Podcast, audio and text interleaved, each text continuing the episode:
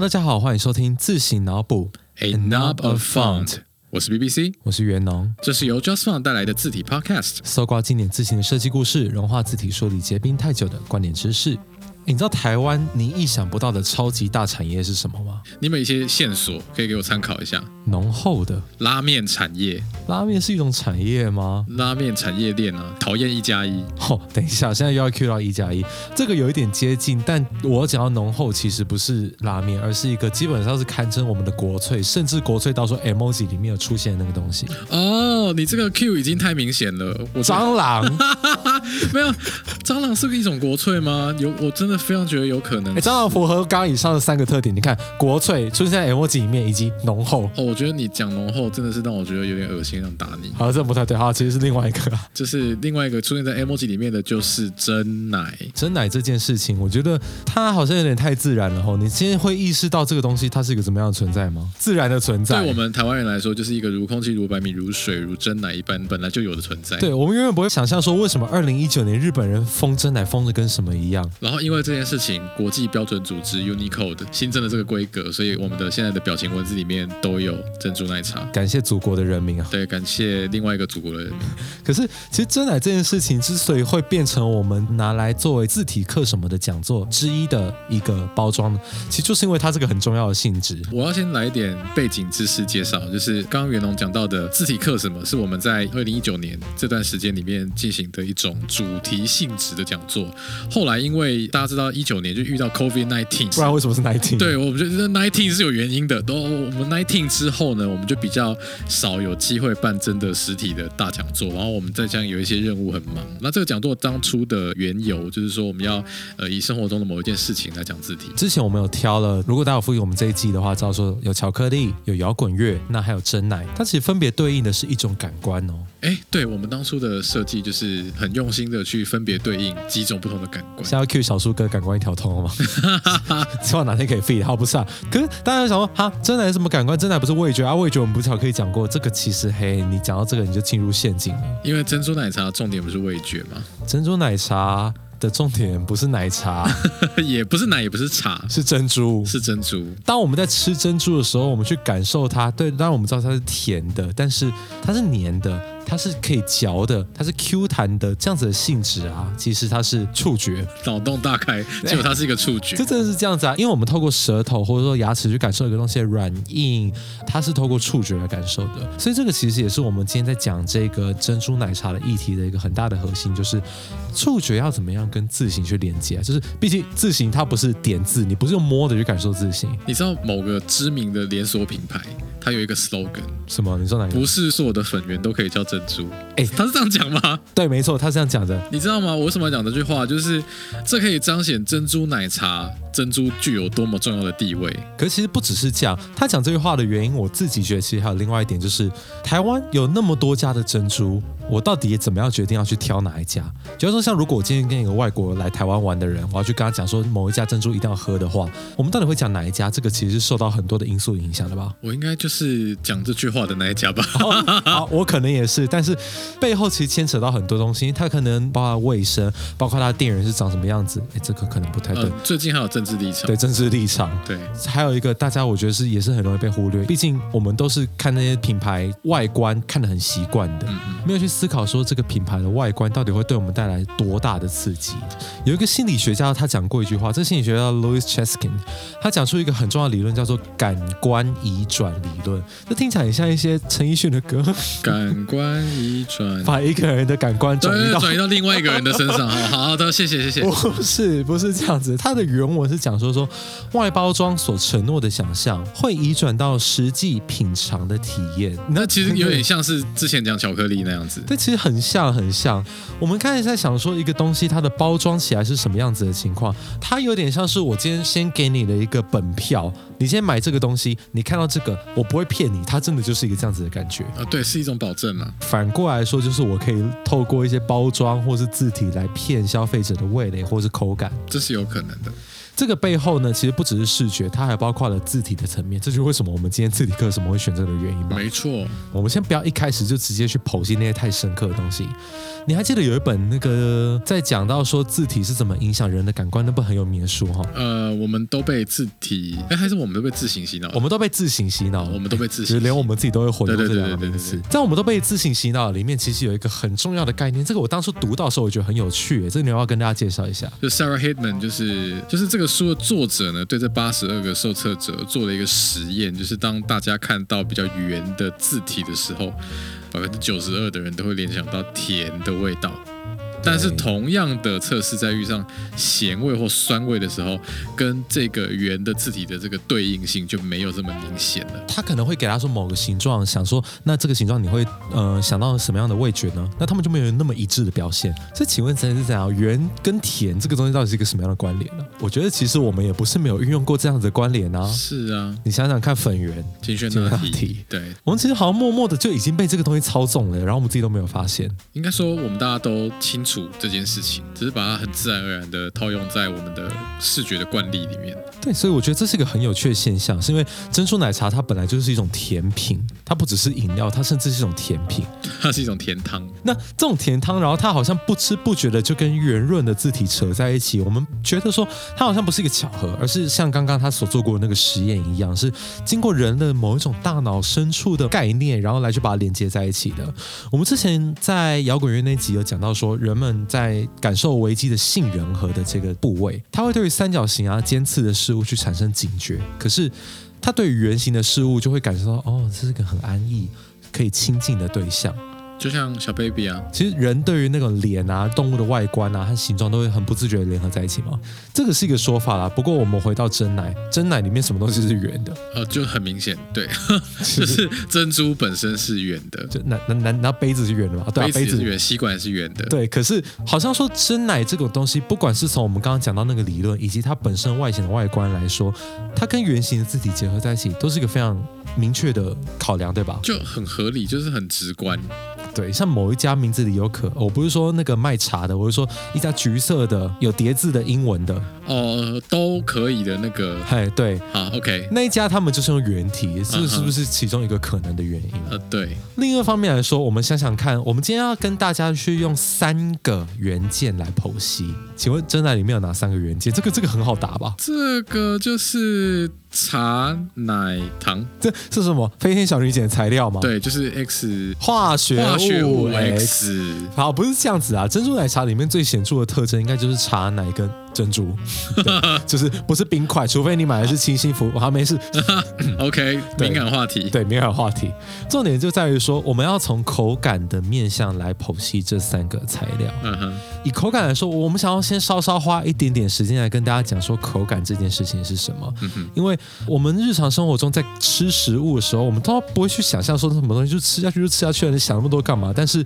我们不同的部件，就是好像把人讲跟刺一 样，哈哈哈，人如字，嘴唇啊、牙齿啊、舌头啊跟喉咙，其实都是四个分别的感受器官。嗯哼，那种一般人都不会想到嘛。那嘴唇在吃下去的时候，会先感受到说这个东西啊，它是黏的，还是说它是湿的，或怎样。然后牙齿你在咬下去的时候，会知道说这个东西是脆的还是软 Q 的。然后另一方面呢，舌头上面的受气啊，它不只是知道说这个东西是味觉是怎么样子，它也可以感受到说食物来说是油腻的还是清爽的。嗯，然后最后你吞下去之后，喉咙你才会感觉到说这个东西是它的可能量体感是大或小等等的。顺不顺呢、对啊，就是吞下去顺不顺？对，所以这四个东西合起来呢，才会构成我们大脑里面虚化叫做口感。嗯嗯，比方说口感其实是四种不同的器官所感受到的触觉去联合在一起，一种很复杂的这是一个交响曲，哦哦啊 哦好哦，高级啊！哎、这个形容实在是高级到我没有想象过对，哎。这是一个交响曲，就是你的每个部分呢，分别感受到不同的面相，口内 symphony。对，然后交织成一个乐章。我以为我在看《中华一番》， 哦，到底哎，好，没有讲到那么复杂啦。但其实这个日常生活我们都会感受到，但我们从来没有去想象到它是怎么一回事。所以我们想象到说，如果我们今天这些嘴巴的器官在感受到说珍珠奶茶的话，它会是什么样子的情况呢？我们先从珍珠奶茶里面最前面的那个那个构成来讲啊，珍珠，嚼下去的那瞬间发生什么事？就珍珠来说，我们都知道它是一个非常 Q 弹的，不然你吃它干嘛？今天要透过一些 quiz 来给大家自己，你今天自行脑补一下，感受到说这个东西它到底怎么样会比较搭，比较适合哈。嗯，好，来，珍珠它适合什么样的字形？我给你三个选项：一圆体，二黑体，这样子有两个选项。那你就从讲就好了。我给你两个选项，原体跟黑体。对，圆体跟黑体，那会觉得说珍珠哪一个比较像？啊如果纯粹只是要问像不像，然后不要管风格搭配的问题的话，那很自然的是原体。我觉得这个大家一定都会想到是废话，对，这哦就是一个是废话。我们当初在现场，我们有给观众投票，那他们也是大概就是八九成的人都选说珍珠好像就该配圆体一样。对，当然不只是因为珍珠外表是 Q 弹的啦。珍珠为什么是 Q 弹呢？那是因为说塔皮欧卡就是塔皮欧卡 milk tea 的那个塔皮欧卡，它是源自于树薯淀粉。那树薯淀粉它在受热的时候，它会产生一种叫糊化作用，里面的淀粉会去构成一个非常浓厚的凝胶样子的食物，天哪，好科学哦。就珍珠啦。讲那么复杂， OK，没有想到说粉圆背后有那么复杂的科学 吧？真的是这粉样的圆感背后觉，的科学。好想出一本书 哦。对，但珍珠这种东西有一个很难搞的性质，就是你有没有喝过冰过的真奶？有，你觉得怎么样？我觉得我很想杀掉昨天的 自己。为什么要这样子冰他如果你今天杀掉了昨天把真奶冰进冰箱自己，那你今天还会回去杀掉昨天的你吗？ ？OK，这是一个复杂的时空的，但我的意思就是说，不要冰真奶。可是要怎么做啊？Best practice 是什么？马上喝掉啊对，了，马上喝掉啦！你不要在那边就是什么晚上十点才在那边点珍珠蛋，白痴白痴嗯哦！你这样要等一下怎么睡觉？那反过来说，冰过的珍珠它会变硬吗？你是不是觉得它好像又比较像另外一种字形了？它其中还是圆的，但你嚼起来会有一种在嚼黑体的感觉。对， 就是我们当初在现场讲座的时候，给了观众有一套字形叫圆柔黑体。然后圆柔黑体它最大的特色是它有不同的圆度，嗯，他们就觉得说，好像比较 Q 的珍珠是最圆的那一款圆柔黑体，那没有那么 Q 的珍珠就是圆柔黑体它所改字的字体就是四元黑体。其实珍珠为什么是圆的，这个也要去想到说，很多这种麻薯啊、团子啊这种淀粉所制造的 Q 弹食品，大部分都是圆的外观。但相对来说，如果我们今天看到那种，你像看有什么食品是脆脆的啊、多利多汁。哎，对，就是玉米多利片多汁。对，嗯你看多利多汁就不会用这个字体嘛，但这多利多汁是用多利多汁应该它，我记得至少欧文的版本应该是一个有尖锐角度很多的，转折也是比较硬的的字体。对，其实它中文也是这样子，所以说我们今天想到多利多姿，它就不会给你这种字体，因为它咬下去，它形状就是尖的啊，一个形状是尖的字体，然后你把它配到一个形状跟呃它长相完全不一样的字体，那就没有道理。常常我们在做包装的时候，很多人会从一个非常跳的情况去发想，但是我们现在发想标准字的时候，其实马上就可以先早一步去想说这个东西到底是吃起来怎么样，喝起来怎么样，看起来怎么样，然后你就可以马上知道说我要往一个什么样的字体来去引用了。我风格可以可以非常多变了，但是大方向基本上会跟这个东西的形象绑定在一起。所以对大家如果在做标准字或做字型的时候，都可以往这方向去想啊。嗯，像上一集我们其实有讲到嘛，半熟字体，它一开始先往这个地方去想之后，马上就会发现说它去引导到你一个就是设计的方向。对，它会后来被自己的方向给决定。然后接下来我们要讲下一个地方，我这边其实不是按照顺序讲，我这边没关系，我高兴。啊好，任性。珍珠奶茶里面还有另外一个，其实是最核心的，占的比最多的，百分之九十重量都是它来的，就是茶就吧，茶啦。对啊，不然还可以什么？可是应该有些是奶比较多吧？那就会变成，我但知是道它就会变黑糖珍珠鲜奶，但它那是因为它是珍珠鲜奶，它没有茶，它不是茶对，我们对今天讲奶茶的对对话对，，药茶。对，要有茶。其实现在茶来说，你知道茶跟柴犬有一个共通点，呃，它你刚刚讲的是柴犬吗？没错，茶跟柴犬有一个共通点，橘色。不是，答案是不可以色 色对，哎这个这个梗蛮好，这个其实蛮好笑的。 ，drop the mic。 不可以色色，好可是真的是这样子啊嗯好！的好的，刚刚讲的这句话是我们现代人的观点，对吧？嗯因哼，为以前的人好像对于茶跟我们有不同的观点，对吧？应该也不是讲以前的人呢，应该是说对于喝茶这件事情，比如说你你在喝功夫茶好了，我觉得你不可以喝，因为色是一个主角，嗯，色是其中的一个品茶的一个必要的主角，就是你的你舌头，但所谓的色是什么意思？那就是要有一个涩的感觉，好，我们先讲一下色的感觉到底是什么。这这听起来好，对，不可以色色，我们这集马上变成一个就是十六岁以上才能听的节目。对，这样会不会标记？不会，我们还是很雅俗共赏，就是好的，色这个感觉其实也是一个触觉哦，你你知道吗？我觉得现在有一点啊，什么色是一个触觉吗，这怎么听起来越讲越偏？哦不可以色色？我现在讲认真的，色真的是一个触觉哦，因为我们正常来说，我们讲味觉会想到说酸、甜、咸、苦跟鲜啊啊，色在哪里？色不是一个味觉吧？不是一种哦味对，觉色不是一个味觉，色真的不是一个味觉，对，因为涩感之所以会出现，那是因为我们舌头在喝到具有一些涩的东西，嗯、饮料来说好了，例如说像茶，茶里面有单宁酸嘛，那跟唾液去构成某种化合物，它会让你的舌头上面感觉不到水分，就会让你觉得这个食物有一种涩感。呃，像是干干的感觉，对对对对对，所以涩其实也是一种触觉哦。有一个摩擦力的感觉。对，所以我们在喝茶的时候，早期那种也不是说早期啊，我们现在在泡茶来说，功夫茶都会很强调色，其实是里面一个很重点的的体验，我觉得涩感跟后来回甘的那个感觉是有关联的，就是你要先有涩，然后后来回甘的时候才会有一种加倍放大的感觉。其实有先苦后甘嘛。对，先苦后甘，对哦诶，真的是这样子。对。对对对所以反而说，其实回甘是这个茶本身就是甜的，但是色去强化了这个对比。对对对对，是这样子，没有错。嘿嘿，这其实就是现在很多饮料店其实它不会去强调色感，甚至也不要去提到的原因。嗯嗯，你一喝下去，如果是涩的话，你就不会想喝第二口了。对那回过头来说，你自己觉得啊，如果今天这个茶是强调某一些比较有喉韵的，例如像是茶某会啊来说，茶某会，嗯，听起来好像不太 对，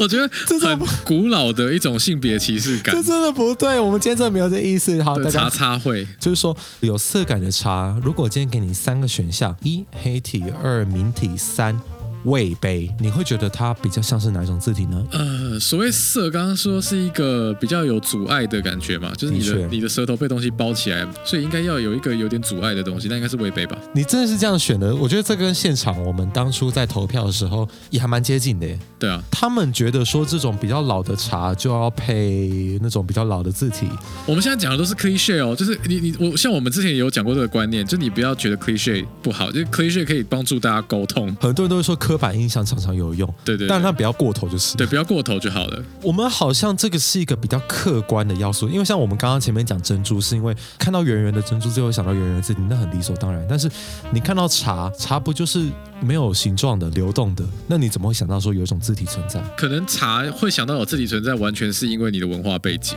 对，因为如果今天是一个外国人的话，嗯他可能就已经觉得说明体看起来很有韵味了。这个我不确定，因为还是要看各国的对茶的那个包装。之前不是那个 Ryan Gosling 在上那个周末夜现场，他们在刷 papyrus 的那个字体，对，他说廉价茶叶包装有的是用 papyrus。对对对对对，那上面写什么 Ceylon Tea，对对对对对对对，我觉得是东方人也会干一样事情啊。我们东方人就会看到那些字体，就觉得哇，真的好神秘哦。茶有东方感，therefore 要有书法类的东西。然后对结果你就选了一个很奇怪的字体，嘿，就是比如说你去那猫空的山上逛那些什么茶餐，那那是茶餐厅吗？茶茶茶馆啦，茶馆好茶餐厅的。茶 茶餐厅是别的东西，就比你你去包括那边逛那些茶馆，他们的招牌很有可能就是直接一个刘元祥行书这样打一个茶出来。其实是因为我们从小到大就看到这样子的东西长大，所以我们会很自觉有一个文化背景，去知道说这样子的字形就会跟那一种。这样的字体跟那个茶有关系。对，没错，所以不懂这样子的文化，或者说没有经历过这个生长环境的人，就会呃，就是完全空白嘛。对对对，可是我们如果把文化背景拿掉，像我们刚刚讲的，你你想要重现这个涩涩的感 觉，应该是要用什么东西比较去？色色当然用叠圆体啊，没有开玩笑。 好，谢谢谢不嗯谢是。，如果拿掉文化的话，其实也有一些人会选择一些比较尖尖角角的字体啊。嗯，嗯味杯有是有没错有点接近吧。对，但对另一个方面来说，明体啊，或是像你看到像仿宋，其实也是。嗯嗯，所以，如果我们今天去同一时代百货底下，你去买翰林茶馆，你看看它的字是什么字体？哎，我刚是不是有把品牌名称讲出来？不过没关系，对我们这只只是手艺而已，我们今天都要发挥创意把，把我们讲到的品牌用马赛克打起来。好，没有，我觉得这可以讲啦，因为翰林茶馆跟春水堂其实他们就是珍珠奶茶两个创始人，哦，对，我们这两家好像没有办法不讲他们的名字只。给他们一点 credit，我觉对得对 OK 对啦。对对对对。但这两家一个很大的巧合就是刚好一个是用味杯，一个是用仿宋。春水堂是用味杯，对，翰林是用放松。所以相对来说，这两个字体的特色其实它们都是刻出来的哦。这两个字体，一个是刻在木雕板上面的，一个是刻在石碑上啊，不然你以为魏碑的碑是怎么来的？ 就是哦对，就是那个 意思。对啊，所以这两个刻出来的字体，这种尖尖角角的外观，其实也会给你这种像涩的茶叶一种你喝在嘴巴里面有一点点阻碍的象征的感觉。好，我们讲完了珍珠，讲完了茶，那还剩下什么？应该是奶吧？ 对，就是啊，不然还剩什我么？们珍珠奶删茶去法至少也会删去法。恭喜珍珠奶茶的奶。那我觉得这个奶奶其实也是一个还蛮 obvious 的选项，因为讲到奶来说，我觉得它是一个口感非常鲜明的议题耶。你会觉得这个鲜奶，如果你要给它一些形容词，好，我们抛给它一些形容词吧。浓醇香，圆滑吗？圆滑来说是一个，但是我觉得其实很有趣的是，你会用圆滑来形容液体吗？我会形容水圆滑吗？我不会形容水圆滑，我会形容茶圆滑吗？好像也不会，但我是只会形容奶牛奶是是圆圆滑的的。对，我觉得这是一个很特别的情况，这刚好也去帮牛奶定位了一个，它是一种非常不一样的饮料的特征。牛奶里面有乳脂，那它们怎么融合在一起呢？其实就是因为这个乳脂在均质化之后，这些小颗粒它可以被水分子去包覆，它会反过来去包覆你的味蕾，让你的味蕾有一种就是浓厚的感觉。这样子的话，又要再来，我们要问说，牛奶里面如果要给它一个字体的话，我们讲到现在，观众应该跟我们都在同一个 pace 上面了吧？嗯哼，我们就选圆体吧。呃，跟珍珠一样，珍珠是外观就是圆的，所以我们想要圆体。但牛奶比较 tricky，牛奶就是因为刚刚我们讲到它是乳脂包覆你的舌头，对，没错，就是这是一个点，它是从触觉面的观点来看，你会觉得说好像包覆一东西，它很自然，就像泡泡一样，因为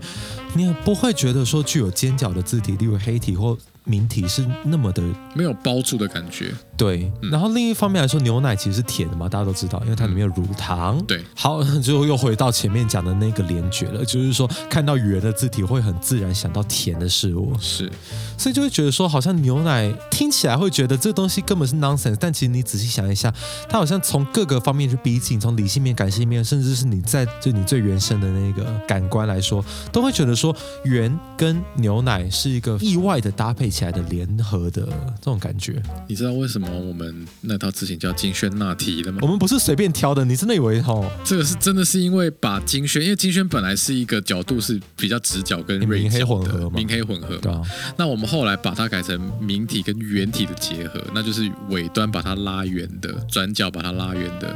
哦，所以我们就把它取叫纳体。你要卖一个东西的话，你第一个当然是从它视觉着手，因为你不知道说这个东西喝起来怎么样，这东西会给你什么样的承诺，那你当然第一方面就是看说这个好不好看嘛。嗯哼，所以另外一方面来说的话，我觉得这个情况又可以对应到说，就是请问一杯珍珠奶茶多少钱呢、哇，我们现在也直接进步到这么具有价值感的问题。一杯珍珠奶茶，现在吗？现在在台北的定价，大杯的七十块，我都不会觉得很奇怪。真的，你看到一些有名的店，例如在呃五分钟，或是说不要嗯、尖叫。真差单，其实变成一种有点高消费的东西。那最早你记得小时候喝珍珠奶茶不是很便宜吗？二到三十块，好谢了谢，。可能因为小时候真奶也是用就是没有那么好的料啦。你之前不是说你小时候喝珍珠奶茶会头晕还头痛吗？对，小时候珍珠奶茶它都是用奶精的，然后就是喝奶精会让你觉得有点不舒服，好像有些人是真的是身体本身会对奶精的成分有抗拒。对、啊，然后后来才慢慢，因为会现在过敏之对，类因为的现在珍珠鲜奶比较有通行的，嗯嗯嗯。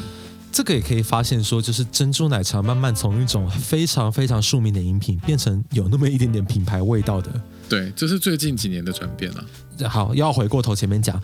包装的外观会给人一种品牌承诺。那如果我今天用一个看起来好像是比较粗浅一点点的字，那好像就觉得说这样子的东西不值得我花那么多钱呢、跟他怂怂的那一啦。嘿，就有一点。如果你真的从小就在喝珍珠奶茶，你想想看，一些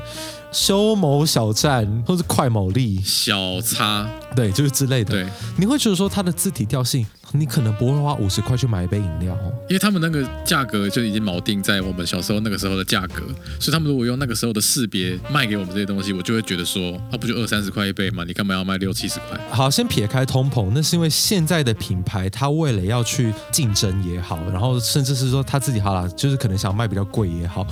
它都要去在一些视觉上面去着手，那字体也是之一嘛。我觉得大家可以去搜寻可不可，讲出来了，大家可以去搜寻可什么可，在三十年前的识别跟现在的识别。你真的会有一种非常冲击的，就有一种 Oh my God，就是整形诊所前面那个整 Before 形 and 前 after 跟整形后的那种差别哦，但它后来 rebranding 是不是觉得真的有效？是很有效。你会愿意花一杯六十块去买它的抹茶？它看起来像是有一杯六七十块的价值，这个背后我们要讲一些比较学里面是什么雪藏的吗？ 比较学里面的东西，就是字体给人的信任感有关。嗯，我们都被自己洗脑，里面有两位学者，一位叫宋贤珍，呃，韩裔的，然后一位叫 Norbert Schwartz 所做的一个测试。他讲到说啊，受试者会把容易读的菜单，他可能用的字体是一个比较清晰的、比较好读的，你可能不会有那么多的文化联想比的如字说我体们。上上集微软真黑体他们会把这个东西联想成是一位厨艺普普的主厨， ，OK 太太坏了。啊，然后反过来说，如果菜单所使用是一种比较难阅读的字体，例如像是英文的 Copperplate，对 Copperplate。他们会愿意为这顿饭多花一点钱欸呢、那以后以后开餐厅，我刚本来想说以后开餐厅，但你菜单全部用草书就好了，真的、啊、真的啊、其实真是的有的啊。对啊、后置老板厉害，他自己写新书，欸其实真的是这样，对吧？有可能的。它背后其实就是用了我们刚刚前面讲到的概念，就是他们会把这个字体的外观去跟我能获得的服务的多寡来连接。我今天如果一个饮料店，它是用一个相对来说线性比较单纯一点构成的字体，然后说某一些字体它可能看起来比较童趣，嗯哼，那我用在食品的话，我就觉得说这个东西好像不能那么单纯，我会希望说做饮料的人可以多花一点心，即使他可能一个小时薪水只有一百六十八块，但我还是希望他可以为我多花一点心。就就其实刚刚讲到字体的外观跟价值感的连接，你会希望说，我看到这个东西的时候，我觉得它应该要对为我多做一点事情。其实对应于字体的外观，就是它可能细节要多一点。好，我们今天用这个东西来举例一些字形好了。你今天想象说卖的贵一点的饮料店，你觉得它可能会用什么样的字形？我们今天来给观众一些想法好了啦。嗯哼，名体我觉得其实就是一个啊，对刚刚前面一直讲到那个可某可，对，可什么可？我想特别跟观众提一下，因为当初我们在做讲座内容的时候，有请我们的字体天眼国荣，对，我们的字体老师，他那时候就有一直想说这个字体到底是什么字体，嗯哼。结果竟然是我们家的字体。呃，哦，对，这个是一个有趣的故事。可不可熟成红茶那几个字，它其实是他们自己做的标准字嘛。可是它背后骨架拆开来看，是我们代理的浙江民间书科体，就是我们的好朋友呃应永辉先生，应该是他的第一套作品吧。它叫浙江民间书科体，就是浙江的民间的，没有没有解释，浙江民间的书科体。这个其实就是一个仿明朝雕版的一个字体。可不只是这样子，因为如果我们用了一个比较可能舒科感的字体，好像跟可不可的品牌调性有点不像，因为它可是英式茶馆风啊。对，大家要注意哦，就是我不是说他直接用浙江民间舒克体哦，他是把“可不可熟成红茶”这几个字套着浙江民间舒克体的骨架，但它同时用了一个日本我们之前介绍过的另外一个字形叫小种明朝，他把现代民体的笔形套用在老旧字体的骨架上。这个真的超有趣的。这基本上就你可以看到说，乍看会觉得它的笔画很锐利、很现代、很流畅，但是它又具有那么一点点你说不上来的古代的味道在。嗯，anyway，如果你想要有一个文化，像可什么可，他们就是英国茶感这种，就有一点雅痞感的时候呢，呃，明体是一个不错的选择，但它不是一个随随便便的一个现代的明体，它是背后的骨架是用雕版时期的明体，就是会有更有古代的感觉，一点不规则的不成熟感。但是它在用了这个现代的这个明体，一个比较精致的笔画套上去之后，它就有了一种化学变化。所以我们就发现说，其实一个品牌它不是今天随便用一个字体就好，它给你精心设计，你自然也会掏更多钱给它。那反过来说，就是一个比较没有那么挑选字体的品牌，你自然也会对它的信任度有一点点的扣分。啊，最近有什么例子啊？不好说，讲到这都觉得敏感，就是如果今天一个品牌，观众应该都有知道有一套自己叫康熙字体，不知道请去听我们之前的节目。呃，康熙字典体，这是曾经的文青字体，如果我今天想要文青的意象，但我直接用了一个最明显的 iconic 的字体，哦你。反而就觉得适得其反。之前有一个水果茶也是这样，哎，好，对，好。如果今天真的只是很简单的去挑一个字体，好像我今天作为消费者也会，我我为什么要买你账这样的感觉？嗯，所以我们讲到那么多，我们今天就是在一个很尴尬的点打住。刚刚前面一直从味觉去讲到信任，你有没有发现说，帮一个品牌选字体，或者说甚至是帮一个关系到我们吃下去、喝下去的东西选字体，其实它背后有那么多学问。我们当然不能用外表来评断一个人的价值，可是你想要以什么样的姿态呈现给别人看，的确跟你本质上是一个什么样的个性的人是很有关联的。其实字体就可以传达这样的性质啊，因为对字体没错它是资讯跟视觉的交汇。对，没错，这就是为什么我们在这三集里面的字体课，什么会不断的去把字体跟一个看起来毫不相关的领域以及感官来去联合的关系。嗯嗯，你看起来毫不相关，但事实上大家都是关联在一起的。所以你怎么想都想不透，但是你会被它操控。嗯，讲到这边的话，应该也是差不多为这个部分收尾了。那也是再次跟大家讲说，如果大家真的很有兴趣，请一定要去读《我们都被自行洗脑了》这本书。你会有一种就是对自行有一种另一方面开天眼的感觉，这个真的不是讲你你自己也觉得。比如说今天是你第一集听自行脑补，然后你是第一次接触到这个领域的听众朋友，我们会很推荐你去读这一本《我们都被自行洗脑了好，那这一集的话应该就到这边了。然后很谢谢就是大家陪我们走过了回顾我们在二零一九年快乐的回忆的字体课什么。然后虽然我们近期还没有办法有一个很稳定的讲座，但希望大家之后如果有兴趣，绝对不要错过我们的活动讯息。对，下一集的话是一个第一个被抵制的英文字形。》啊，好，那我们这边就先不破梗啦，我们下一集再见，拜拜拜拜。